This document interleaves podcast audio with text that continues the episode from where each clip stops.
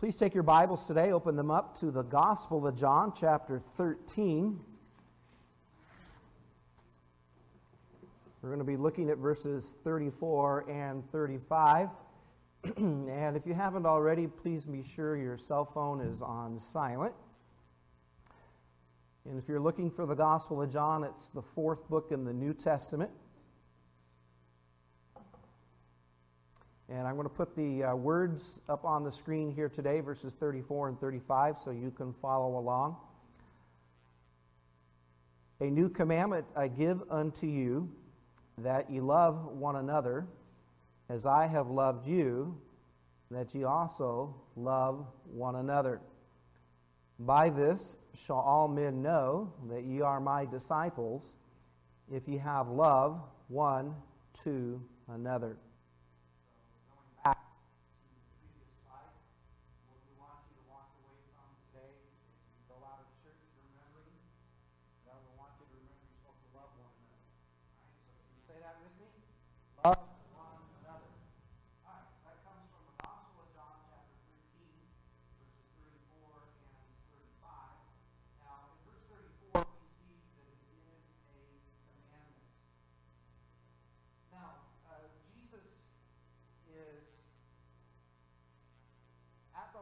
Supper, John chapter 12 uh, through uh, the end of the book is that one last week of the Lord's life and ministry.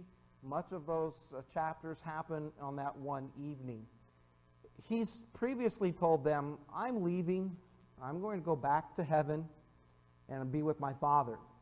And that will unsettle them, so he'll have to talk to them in chapter 13. Don't let your heart be troubled. You believe in God, believe also in me. I go to prepare a place for you. And if I go and prepare that place, um, then you will come again and receive you unto myself, that where I am, there you may be also. So this has unsettled them, and Jesus gives them then this one commandment. When he's gone, what should they continue to do? So until Jesus comes back, and I hope it's today, not today, then tonight or tomorrow, but what do we do until Jesus returns? Now, we is not just people in humanity, but we is people who have come to church today. Hopefully, all of you are believers. Maybe not. Today would be a great day to understand the gospel and put your trust in Jesus. But the we is believers what are we supposed to do until Jesus comes back? Well, we're supposed to love one another. And so it is a command. Now let's look here very closely uh, at these verses. Um, a new commandment I give unto you. Do you remember what the two greatest commandments are? How did Jesus summarize them? Love God and love your neighbor. And he said this is the, the summary of the Old Testament. So, how is this command new? Well, we'll, we'll explore that in just a minute. Now, command is not optional, something that we have to obey. And sometimes as Christians, we forget that we have to love our brother and sister in the Lord, um, especially those that seem to really irritate us. I hate to say that within the family of God, but sometimes, well, you, you see the sinful side of people, do you not?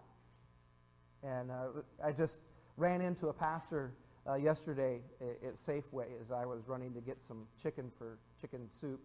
And uh, we, we, talked for a while, and he was just mentioning uh, a situation he's like, well, there's all of this going on, and he's like, man, he's uh, people are sinners in the church. Well, that's true, and he was uh, saying that one time he ran into a young man that uh, said, well, I'm never going to go to church because they're hypocrites at church. And he said, well, I bet you that you're a hypocrite too. Oh, I'm no hypocrite. He's like, well, let me ask you a few questions. Do you think drunk driving is, is wrong in society? Yeah. It's like, well, I see you got some beers in your hand. Have you ever driven a vehicle a little bit buzzed? Yep. Well, then you're a stinking hypocrite. Okay? And so I said, we just need one more hypocrite. Come on in and join us. All right? And so that's uh, his challenge to that young man. But sometimes we, we forget, let's get back to the sermon, that we need to love one another. So it's a commandment. We have to obey the Lord in this area. Now, it's, it's new, all right? So let's talk about this. Now, they've had it for a long time uh, since Moses gave it back in the Old Testament. The difference here in, in newness is regarded not as in the point of time, but in its quality. So the commandment of Jesus to love is completely new, not in the point of time, but in the quality of that love. Here's some examples of how this word new is used in the New Testament. Um, Jesus said in Luke chapter 5, verse 36, that you could not uh, sew in the old garment of Judaism to the new garment of Christianity because they would pull apart. And so a garment was completely brand new. And so it's contrasted the quality with a worn out and threadbare uh, garment. Um, in 2 Peter chapter 3, verse 13, there is a new heaven uh, contrasted with the heavens that show the signs of dissolution. Have you ever heard of a falling star or a shooting star? Have you ever heard of a supernova, a star exploding? The, the heavens are in a state of dissolution, they're, they're decaying. And one day God is going to wrap up the universe as a scroll. And so he's going to make a new heavens and a new earth in contrast to the old heavens and the older. So it's new, not necessarily in time, but in its quality and its character. And then the tomb that Jesus laid, uh, his body was laid in, in Matthew chapter 27, verse 60, is described as a new tomb. Now, not just one that was recently hewn out, but new as in never used before, so that it would not be defiled or desecrated. So the body of Jesus laid in a new grave. And so the kind of love in the commandment is new, not in the point of time, but in the point or the quality. And so we're going to see here in just a, a couple of minutes what is the, the quality of this new love that we as believers are supposed to have for one another. So, the command that Jesus gives here regarding love is distinctly new in or for two reasons. All right? Let's go over to the book of Ephesians for just a moment uh, chapter 5. So, Ephesians is towards the end of your New Testament, towards the back end of that. Ephesians chapter 5, uh, we'll be looking at this tonight, actually, in the evening service. So, uh, look, uh, there's an opportunity tonight to improve your marriage. And, uh, ladies, it's preaching to men tonight. So, get your husband to church tonight, right? So he can hear some good preaching on what a biblical husband is. But in Ephesians chapter 5, uh, the kind of love that a husband is supposed to have for his wife is that newness of love. All right? Look with me at Ephesians 5:25. Husbands, love your wives even as Christ also loved the church, and then what did he do? He gave himself for her. So it's a sacrificial love. It's a surrendering of your life kind of love. That's what the quality is new. Now, I'm going to be honest with you. This is just um, maybe stone number one in the foundation stone. We're going to explore what this looks like in the New Testament. Um, we're told in the New Testament that we don't need to be taught on how to love one another. And the reason for that is because the Holy Spirit did the teaching by recording that teaching in the Bible. And so we will show how the Holy Spirit teaches us to love one another. So today we're going to get the concept, and maybe we'll sprinkle a few applications, but the next few messages will be applications on how God says love works. What does that actually look like? Today we're getting the commandment. We're finding out the quality is that new sacrificial loving uh, that we'll build our series on.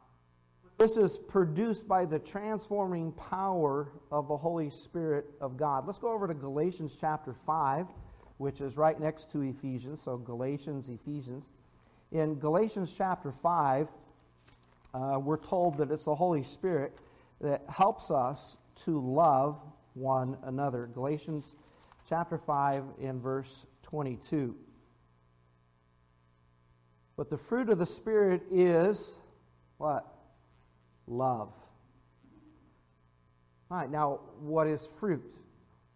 So I have a fig tree and a plum tree and two cherry trees. And right now, all their leaves are off and there's no fruit on them. But here in a few weeks, I'm looking forward to the blossoms and the setting of fruit. And those trees produce the fruit that they're genetically created by God to produce. Now, I have a lime tree and a lemon tree, and they do have fruit on them. All right? But fruit is just the byproduct of the process.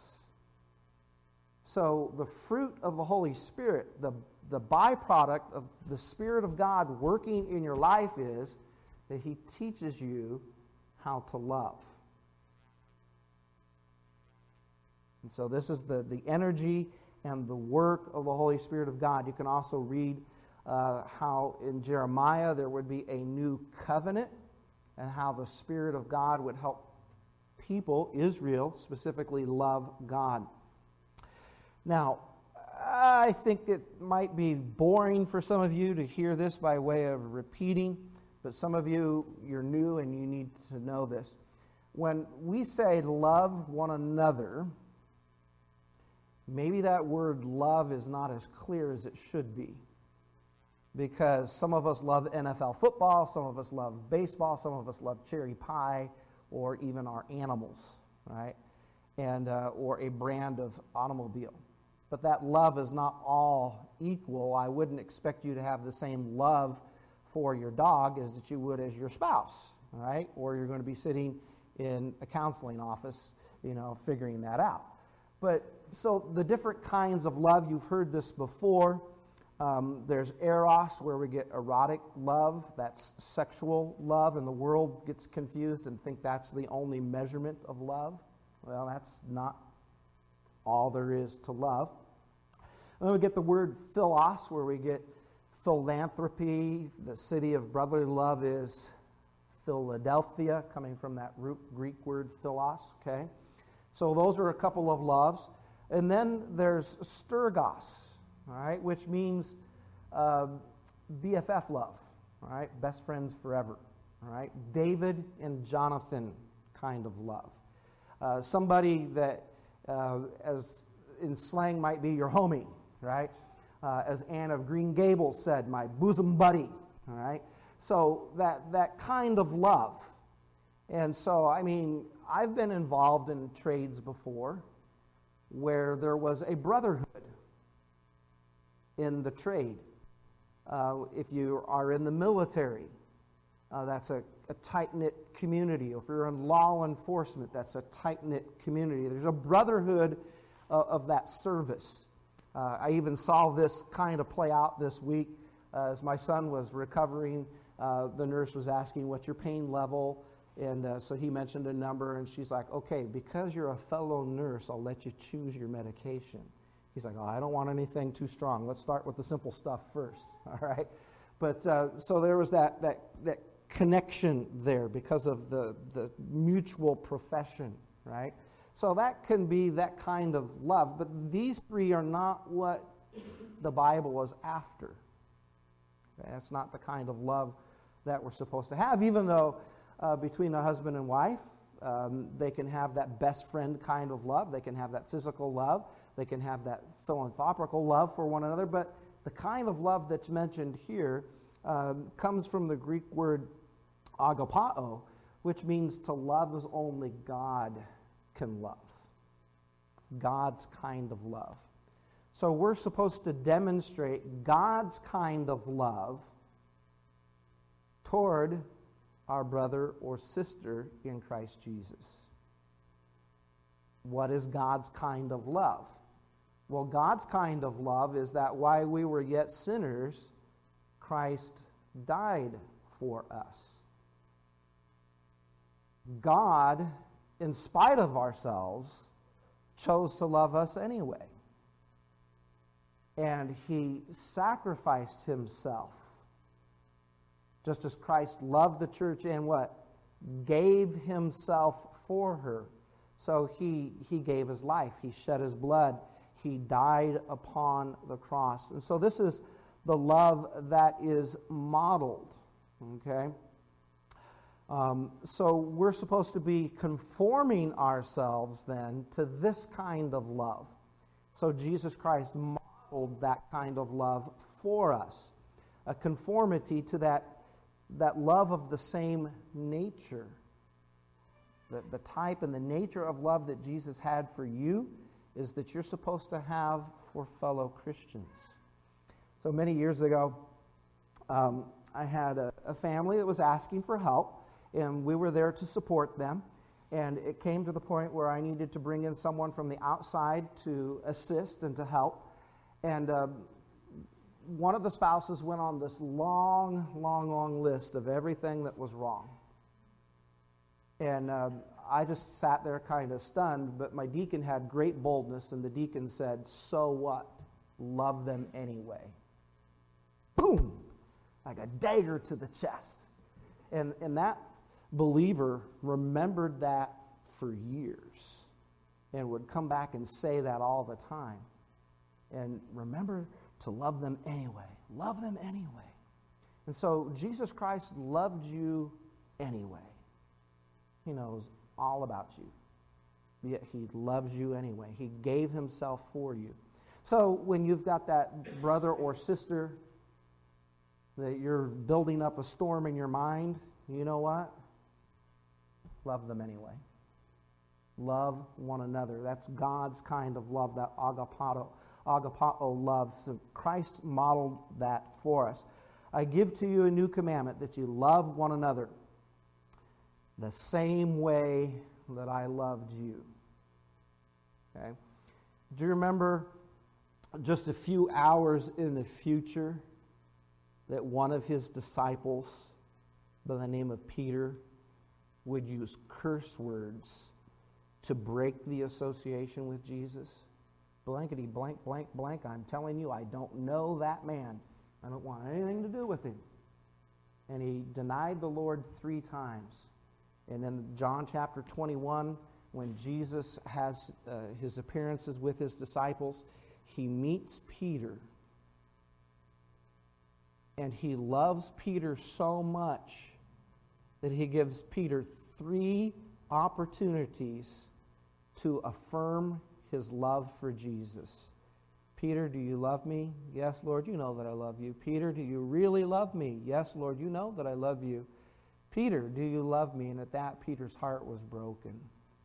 But Jesus loved Peter even when Peter denied him, and the Lord restored Peter and said, Then, Peter, feed my sheep.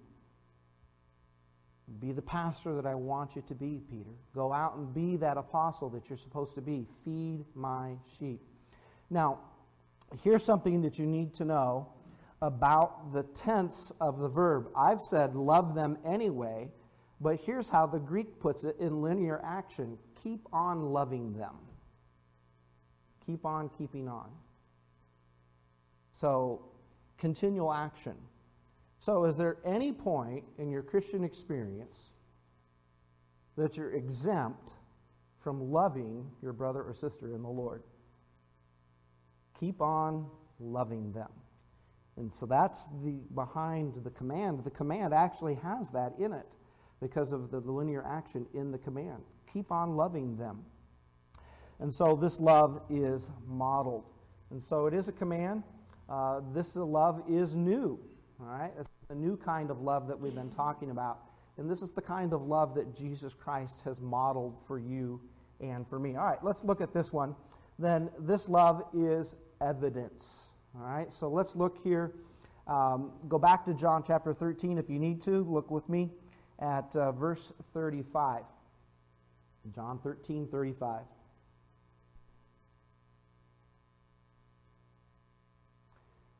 By this, by that kind of love, shall all men know that you are my disciples if you have love one to another. All right, so here's the evidence that people can see. How many of you have ever heard of the supposed conflict between Peter, I'm sorry, Paul and James, when Paul says that uh, salvation is by grace apart from works, and then James says that apart from works you can't be justified. You ever heard that contradiction? All right. So, what James is saying in his epistle is this You see that a man is justified by his works. In other words, with your eyeballs, you can actually see the evidence of a man's internal justification by the way that he treats his brothers and sisters. You see it with your eyes. That's what Jesus is saying here. If you're obedient to this command, then there's visual evidence. People will be able to catch on, be able to, to know, be able to figure it out. Oh, they have love one for another, but it's not just that kind of best friend kind of love. It's not philanthropy. What, what kind of love is that? Okay, that's, that kind of love is enticing uh, it, it appeals to people. And so that becomes the evidence that we're in obedience to this commandment. Uh, let's go over to the Gospel of John, chapter 17, for just a moment. Uh, just a few hours later, Jesus is praying in the garden, and uh, he prays about this commandment that he has given to us as his disciples, and he asks the Father to help us as Christians. So in John chapter 17, um, we come to his prayer. In verse 23, he says here, uh, I in them, and thou in me, that they may be made perfect in, in one, and that the world may know that thou hast sent me and hast loved them as thou hast loved me. So, here's the evidence. Jesus is, is praying this that the world may know, that others can see that you have sent me, that you have loved me. And so the Father would raise him from the grave because he loved his Son. And that's evidence of the Father's love for his Son. Now, if we go on to verse 24, Father, I will that they also, whom thou hast given me, be with me, that where I am, there may, uh, they may behold my glory, which thou hast given me. For thou lovest me before the foundation of the world. You know, the Father demonstrated his love for the Son on several occasions. At the baptism, there was a voice and there was the symbol of the dove that lighted upon Jesus. This is my beloved Son. Um, at the transfiguration, this is my beloved Son, hear him alone. So many times there was a voice from heaven, from the Father, that affirmed his love for his Son. And that was evidence that has been recorded in the Scripture. So this is what Jesus is praying about. Now, it is said of the, by Jerome, who lived in the, in the second century, um, that the Apostle John, his, his extreme old age, would repeat this commandment often to the disciples. And this is what he is quoted as saying because it is the Lord's commandment, and if it, is, and if it be fulfilled, it is enough. It is the Lord's commandment. And if it be fulfilled, it is enough. Now, we can be disobedient.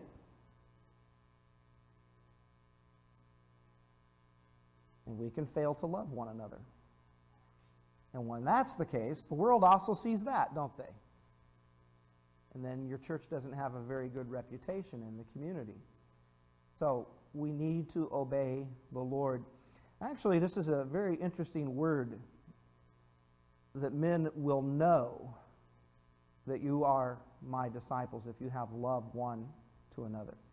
This is the Greek word gnosko, which is experiential knowledge. It's tangible. Okay? Sometimes knowledge is just intuitive, right? And let, us just be honest. This is the kind of love that many times men lack, right? Or this intuitive knowledge, we just lack it as men. And uh, our, our wife is really good at picking up on that. And uh, she says, I just know it. Well, how do you know? Well, I just know it. Come to find out, she did, right? But that's not the kind of love that's mentioned here. This is not just intangible, this is actually tangible. This is the kind of stuff you can taste, you can see, you can touch, you can feel it, right? This is gnosko. You can know its experiential love. You know the reality of it. Look, you know if a church is loving when you walk in as a guest and someone greets you, acknowledges your existence. So, those who actively attend Calvary on a regular basis, that's why it's so important. If you see a face that you don't know, you go up and say, Good morning, hello. I mean, shake your head if you get that. Come on, shake your head. All right, you get that? So that's so very important. But here's another good sign is if you stand around after the service and you build relationships. And your church becomes to you your second family. All right? Maybe for some of you, it might be your only family. Think about missionaries. We've got a whole board or a whole wall of them above the water fountain back there. They pick up everything they know, they leave their country, they go to a foreign land, and the only people they know are people in their church. Think about that. Do you think for the missionary that they would want people to obey this command? They sure would, right? Think about the hatred for Jesus in our culture. Think about the animosity towards Christians. The mockery that Christians hear about their beliefs and their values. When you come to church, you want your teaching to reinforce that, but you also want your relationships to reinforce that, right? Yes? Okay? So, this is why it's so important that we love one another. Now, as I said, we'll progress in the series and we'll build upon this, but this is the, the foundational commandment that says this. A new commandment, new not in time, but in its character or quality, that you love one another. Love as God loved one another, your fellow believer in your local church. By this, by that kind of love, people, all men will see evidence, tangible, experiential evidence that you are my disciples. Hey, we're not hypocrites after all. Amen? that we love one another. And so the world will know that. So, my challenge today, and what I want you to go away walking away from here, is love one another. You see, Jesus demonstrated that love when he died for you on the cross. He loved you anyway. For God so loved the world that he gave his only begotten Son that whosoever believes in him should not perish, but have everlasting love. but God demonstrated his love in that while we were yet sinners, Christ Jesus died for us. So Jesus died for you when you're a sinner and unacceptable to God. He loved you that much. But he does give you a command. You must repent. That means you must change your mind about all your religious thoughts. Well, I'm a good person, and maybe I can, you know, outweigh my bad deeds with my, my good deeds. All right? Maybe I can. No, you can't work your way. You have to change that kind of thinking. Your only hope is what Jesus did when he demonstrated his love. He died on the cross for you. You trust in what Jesus did for you. Trust in who he is.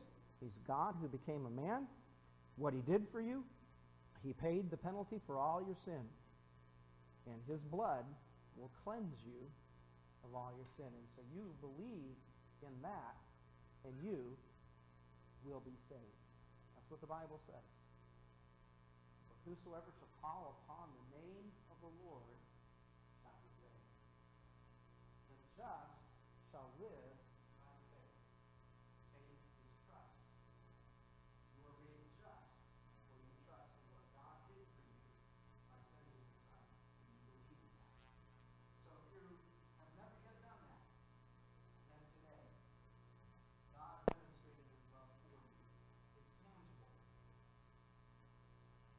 Hopefully, we'll show it to you as we proclaim it and announce it to you. But we invite you to believe on the Lord Jesus and to receive Him as your Lord and Savior.